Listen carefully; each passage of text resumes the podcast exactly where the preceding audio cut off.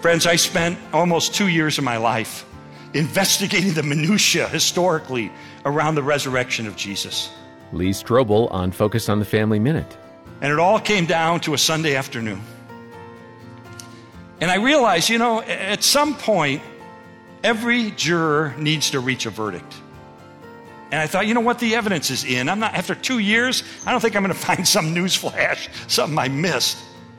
So I said, I got to reach a verdict. So I sat down with all the evidence I'd encountered over this two years, massive volumes of material, and I'm, I'm kind of sorting through it. And then wait, I stopped and I go, wait a second. And I kind of stepped back and said, you know, in light of the avalanche of evidence that points so powerfully toward the truth of Christianity, I realized it would take more faith to maintain my atheism than to become a Christian.